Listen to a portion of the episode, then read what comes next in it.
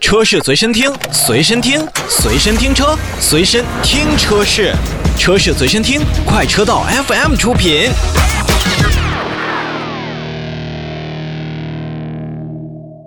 欢迎收听快车道，大家好，我是洪城。大家好，我是一水。今天来关注一些重磅的车市新闻，哎，今天都不八卦了，上来直接重磅啊！ 嗯奔驰嗯，召回一大堆，找回的对，不少吧？你看啊、个十百千万十万，二十九万辆北京的奔驰 E 呀、这个只能说奔驰 E 级卖的真不错。我先把大头跟大家说了啊，奔驰 E 级有什么呢？嗯，这个就是说白了，就是那个减震的那个问题。好好来，先把这条召回新闻跟大家来说啊。奔驰呢，在二零一九年的十月二十五号开始，就是今年的十月份，所以大家还要等几个月，一共会召回二十九万零四百六十八辆的北京奔驰 E 级，嗯其中包括 E 两百、E 两百的 L、E 三百、E 三百的 L。嗯，呃，召回的车型呢，将会给车辆来加装一下这个控制臂的这个衬套，包括减震器的这个弹簧上的一些垫片，对，而且改进还有改进之后的这个缓冲模块的一些部件，嗯，将原来原车是四毫米的插头的前减震器更换成为五毫米插头的前减震器。嗯，另外还有一个就是，同样是从十月二十五号开始啊，有几个进口的和国产的 E 级车辆，十九寸轮胎的这个车辆哦，由于他们的这个车轮胎啊，相对来讲标配了到了这个叫低压续跑的这个轮胎啊，有可能产生鼓包。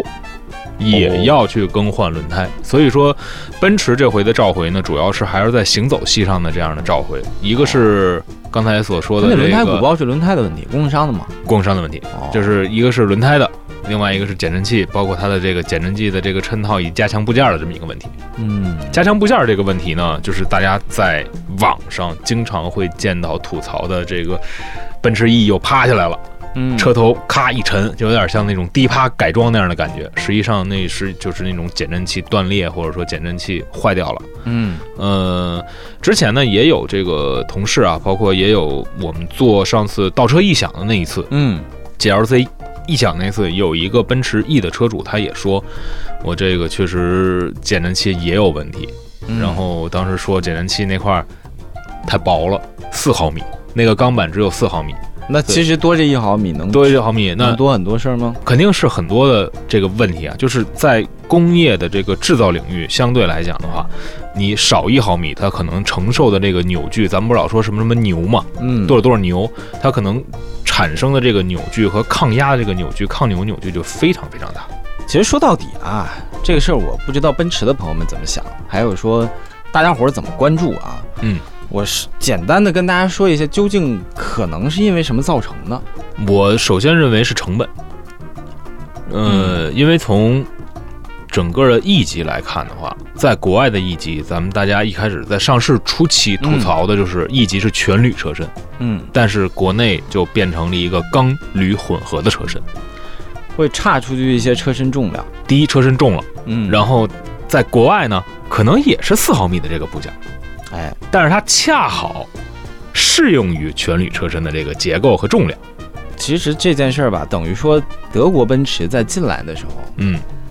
他们其实在参数上看这个现在四毫米的部件是没有问题的没。有问题的，因为拿的是人家那边的图纸。对，没问题。嗯就按照他们的测算，就是现在目前用了钢铝混合的车身也，那我够啊，也嗯会觉得没有问题。嗯，但是实际上跑起来，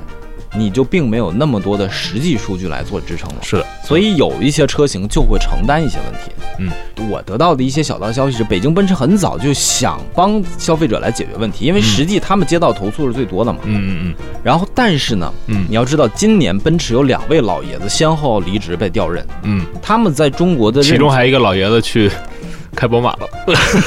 就是 你你要说这些事儿呢，都都要都是这些就是八卦了，嗯嗯是不是因为这两位老爷都要从自己的任期上下来，所以迟迟没有召回？哦，你这个。就是说我我我快退休了，就跟咱们看这不要个在我 T 的任期 TVB 里边不说要的在啊我的任期不想嗯再有这样一件大的问题，但说嗯说到底，明白明白明白，到国内了，需不需要更换重新的零部件？嗯我觉得当初是有欠考虑的问题。那么欠考虑了，是不是这两位老爷子在任期出的问题？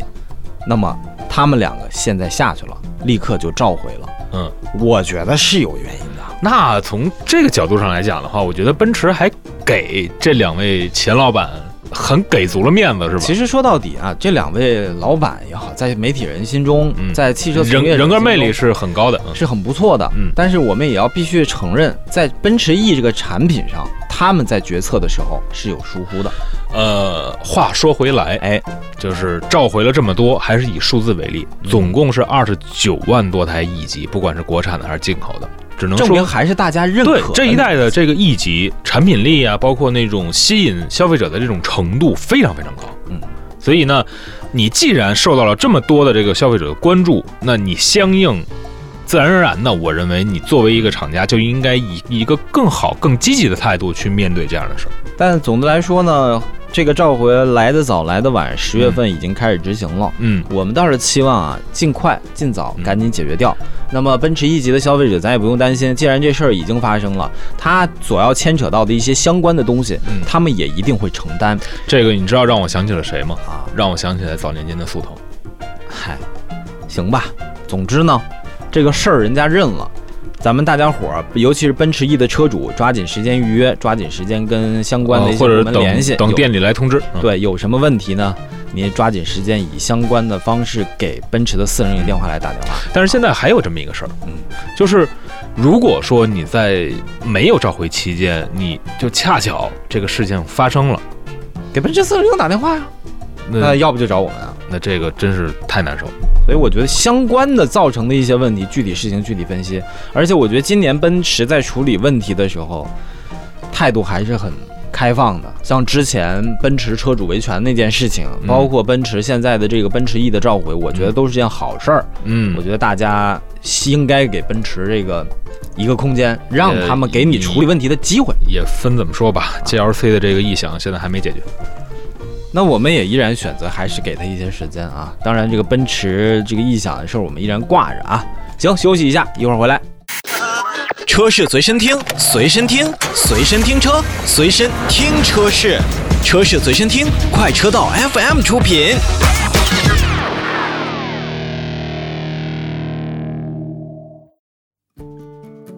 欢迎收听快车道，大家好，我是何儿。 Hello，大家好，我是洪城。嗯，我们来聊聊这个新能源汽车啊。现在的这个新能源汽车行业备受关注，我的很多朋友经常会问，就是哎呀，我到底要排新能源的牌照呀，还是要排燃油车的牌照？这是一个很大的趋势。没错，其实我们也经常会想说，邀请到我们在新能源车的一些高管啊，来到我们的节目当中做客，跟我们对聊一聊这个新能源呐、电动车的一些发展的情况和一些现状。是因为的确有很多朋友在新能源汽车上面还是有很多的顾虑和担忧，包括未来的一些前景、实际的用车，他们可能都会有一些不明白的地方。是的那今天呢，我们就好好给大家解答一下。我们也很开心呢，能够邀请到北汽新能源营销公司营销传播总监曹斌先生来做客我们的节目。Hello，曹总。各位听众朋友好，各位呃主持人好，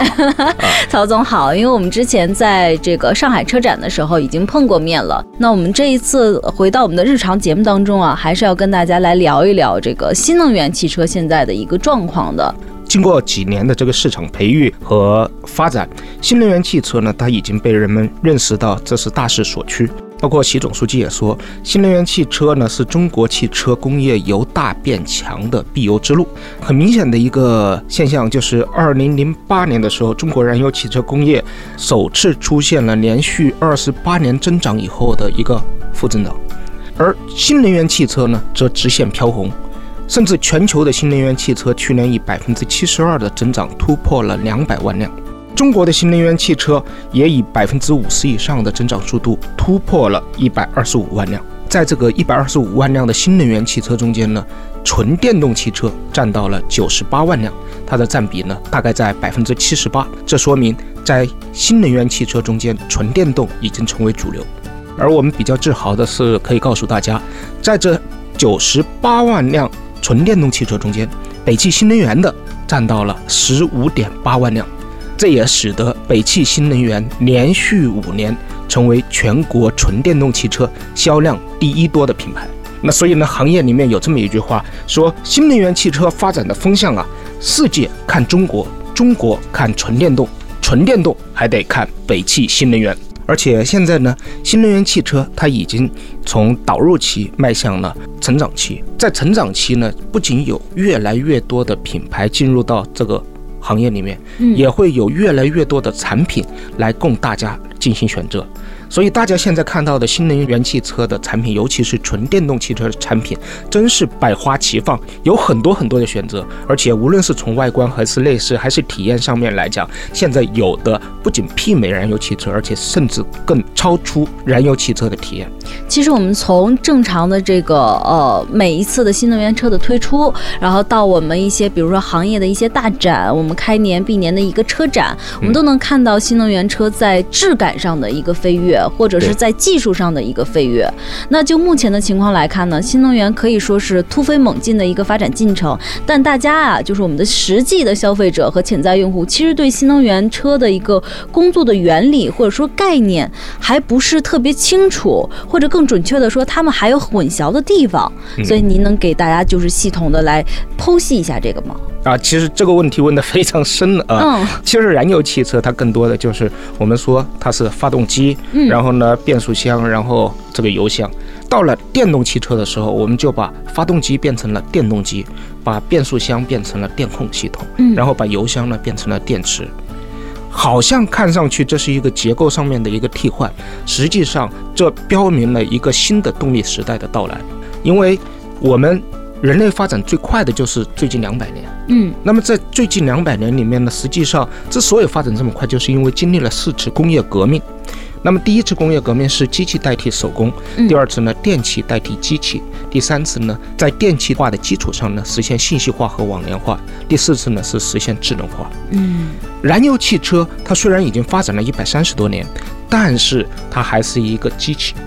如果说它不能进行电动化的深入的变革的话，那么它在信息化、网联化以及智能化上面，它是走不远的。嗯，就是它还是不够灵活多变。对，这是从整个行业的趋势来看。那么从它的实际产生的本质的差别，我们刚才讲到，那那机器就机器嘛，电器就电器嘛，有什么差别？只要能开就行了。实际上不是这样。那么在现在看来，电动汽车和燃油汽车看起来没什么大的不一样，但是其实它的本质已经发生了变化。为什么？因为燃油汽车是力在钢铁中的传导。而电动汽车是电子信号和能量在铜线中的传导。力在钢铁中的传导，它的速度是声波。电动汽车电子信号和能量，它在这里面传导的时候，它是相当于光速。嗯声波和光速的这个速度差别有四千六百六十倍。可能我们现在去看电动汽车和燃油汽车差别不大，因为都是人在开。那么人的观察时间、反应时间以及传导到机器的时间，它是固定的，所以差别不大。但是，一旦到了自动驾驶时代的到来，全部由机器和电器来进行控制的时候，五千倍的差距就显得淋漓尽致。嗯，这也就是我们所谓的一个未来车了。未来已经开始慢慢的照进我们现在车的这些生活当对中，了。真的啊，是。对对对，未来会照进现实的。是的，嗯就像啊，我们现在新上市的这款 EX 三，上面就有搭载我们北汽新能源最新的达尔文的这套智能操控系统，对，这是等于说北汽新能源的车型的一大亮点。嗯您给我们介绍一下这个系统吧。其实我们刚才也说到了一个点，就是说，电动汽车它之所以要电动化，嗯就是因为它要必须面向信息化、网联化以及和智能化。那么我们现在看一辆车，它到底是是不是智能的？我们常说人工智能，那你的人有的智能是不是可以映射在我们的车上面？嗯那我们人有大脑，人有眼睛，人有嘴，人有四肢啊，人还可以有这个不断上升提升的自我完善的意识。那么汽车的人工智能是不是有呢？电动汽车的大脑就是它的电控系统。电控系统有什么作用？就是它要协调电机，让电机的动力性更强；它要协调电池，让电池的效率更高，让电池它的寿命更长、更安全。它还能协调整车的控制，让整车控制更精准。所以它就是像人的大脑一样。而我们北汽新能源的电控系统已经经过十年的技术累积，目前应该是全行业最先拿到德国 TÜV 认证的最高安全级别的电控系统。第二个呢，我们说车辆也要跟人机进行交互，一个是眼睛，也是心灵的窗口，窗户嗯呃，第二个是通过语言。所以我们的车上也有智能飞屏和智能语音系统。智能飞屏就是我们中间有一块九寸的大屏，然后仪表盘是一个十二寸的大屏，它就像人的两个眼睛一样，它们之间可以进行眉目全神。以前我们的导航就是在中控屏上面，嗯，这样的话，人在驾驶的时候，眼睛得不断的向向旁边看。现在你用手一刷，它就到了你的仪表盘上面。嗯，这样的话，你的视线就始终向前了，就双屏联动啊的一个效果。视线始终向前就非常安全。那么还有一个呢是语音，那现在非常简单的打开天窗，然后呢打开空调，这样你不用去手去弄的话呢，你包括去哪里，它就都可以马上给你推荐，你就可以去真正的释放双手，全神的去驾驶。嗯啊，这也是涉及到安全的。还有一个呢是车辆，现在我们不仅要考虑成员的安全，也要更多的考虑主动的安全，就是我们的行人的安全。嗯那么我们在智能电控的系统上面，我们加了一个 ADAS 系统，就是帮助这个车辆去及时识别低速行驶的物体，并且在紧急情况下面可以紧急刹车等等等等。它会让这个车辆无论是从成员安全还是行人安全这两方面都会做得更好。还有更重要的一点，电动化以后，这个车呀，它就更多的像我们现在所使用的手机。像北汽新能源的 EX 三上面有六百多个芯片，有两百六十多个部件。嗯那么这些芯片和部件，它可以直接通过 OTA 来进行不断的升级。升级有什么好处呢？就像您的手机一样，它可以性能更好，嗯可以安全更优，同时它的体验更佳。同时，虽然车壳可能有点旧了，但是它里面内在的东西都是最好的，所以它的二手车产值也会更好。今天的节目当中呢，我们跟大家聊了很多关于新能源车的一些经历、过往，包括未来的一些展望。嗯我们也希望大家对于新能源车这个事物有更多的一个了解、更多的关注、更多的包容，也相信大家会加入新能源车的这个大家庭当中来。那么今天呢，再次感谢曹总来到我们的节目当中做客，那也期待您下次来到我们节目当中再跟大家聊聊新能源车。啊，再见，听众好朋友。嗯，谢谢曹总。车是随身听，随身听，随身听车，随身听车是，车是随身听，快车道 FM 出品。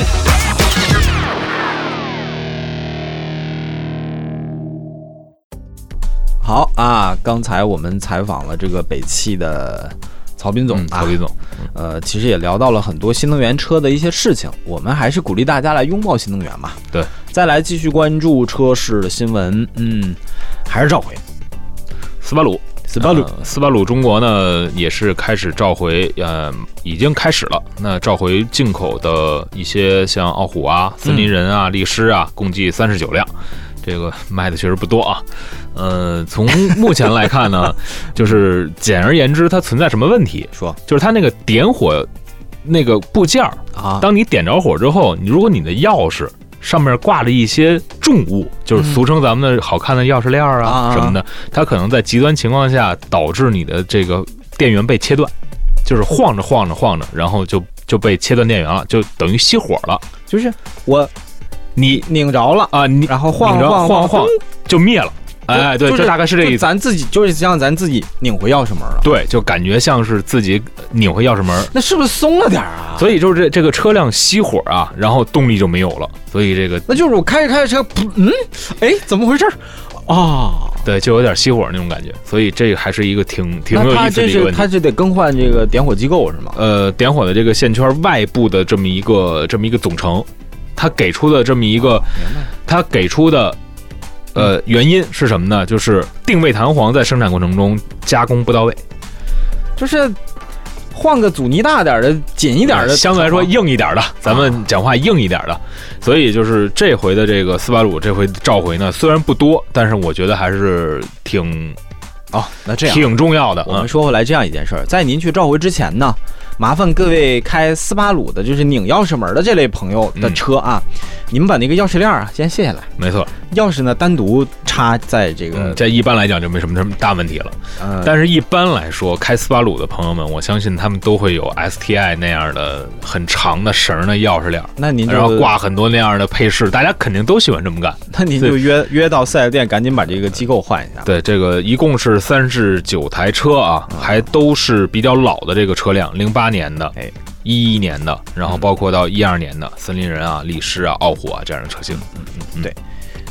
刚才是不是我们还遗漏了奔驰的几个召回？呃，是进口的奔驰，进口的奔 S 是驰吗，对进口的奔驰，像呃奔驰 S 跟 E 级是哦安全带的这个锁扣可能会有一些小问题。你比如说前排安全带的这个锁扣的接触弹片可能不符合制造规范，然后如果说是这些。呃，弹片它如果说存在一些这个错误的话，它没法识别咱们正确插入安全带的这个这个手势跟你呃整个的信号的识别，也就是它可能发就生是这种我误插在报。安全带，我系着呢。对，记着呢，他还告诉我，请您系上安全带。这是第一。然后第二个，大家都知道，奔驰有那个安全带系好收紧的功能。预警，对，这个是一个在碰撞发生时以及发生前非常好的一个，就是让啊你，保护工作。保护的这么一个动作。那如果说是这些车，它就没有这个预警的这么一个功能。哦，进口奔驰嗯对的 E 跟 S，呃，我每次上同事的这个 GLC，除了要听听它那个异响之外，就是我特别享受奔驰那种就插上之后，哎更勒你一下。，对，当时胖的时候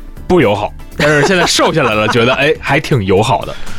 哦，反正总之呢，进口的车型相关涉及到的数量也不太多，一共就四十二辆，我对相信也会通知到各位的。嗯哼，行，召回呢就跟大家说到这儿。今天呢也关注到这些的车市新闻，也希望大家在一系列的召回当中，能让自己的车辆尽可能的回归到安全的状态。然后相关的一些车主也抓紧时间联系一下自己的四零零，或者是等四 S 店的通知。哎，那好，今天节目呢就说到这儿，下期节目再见，拜拜拜拜。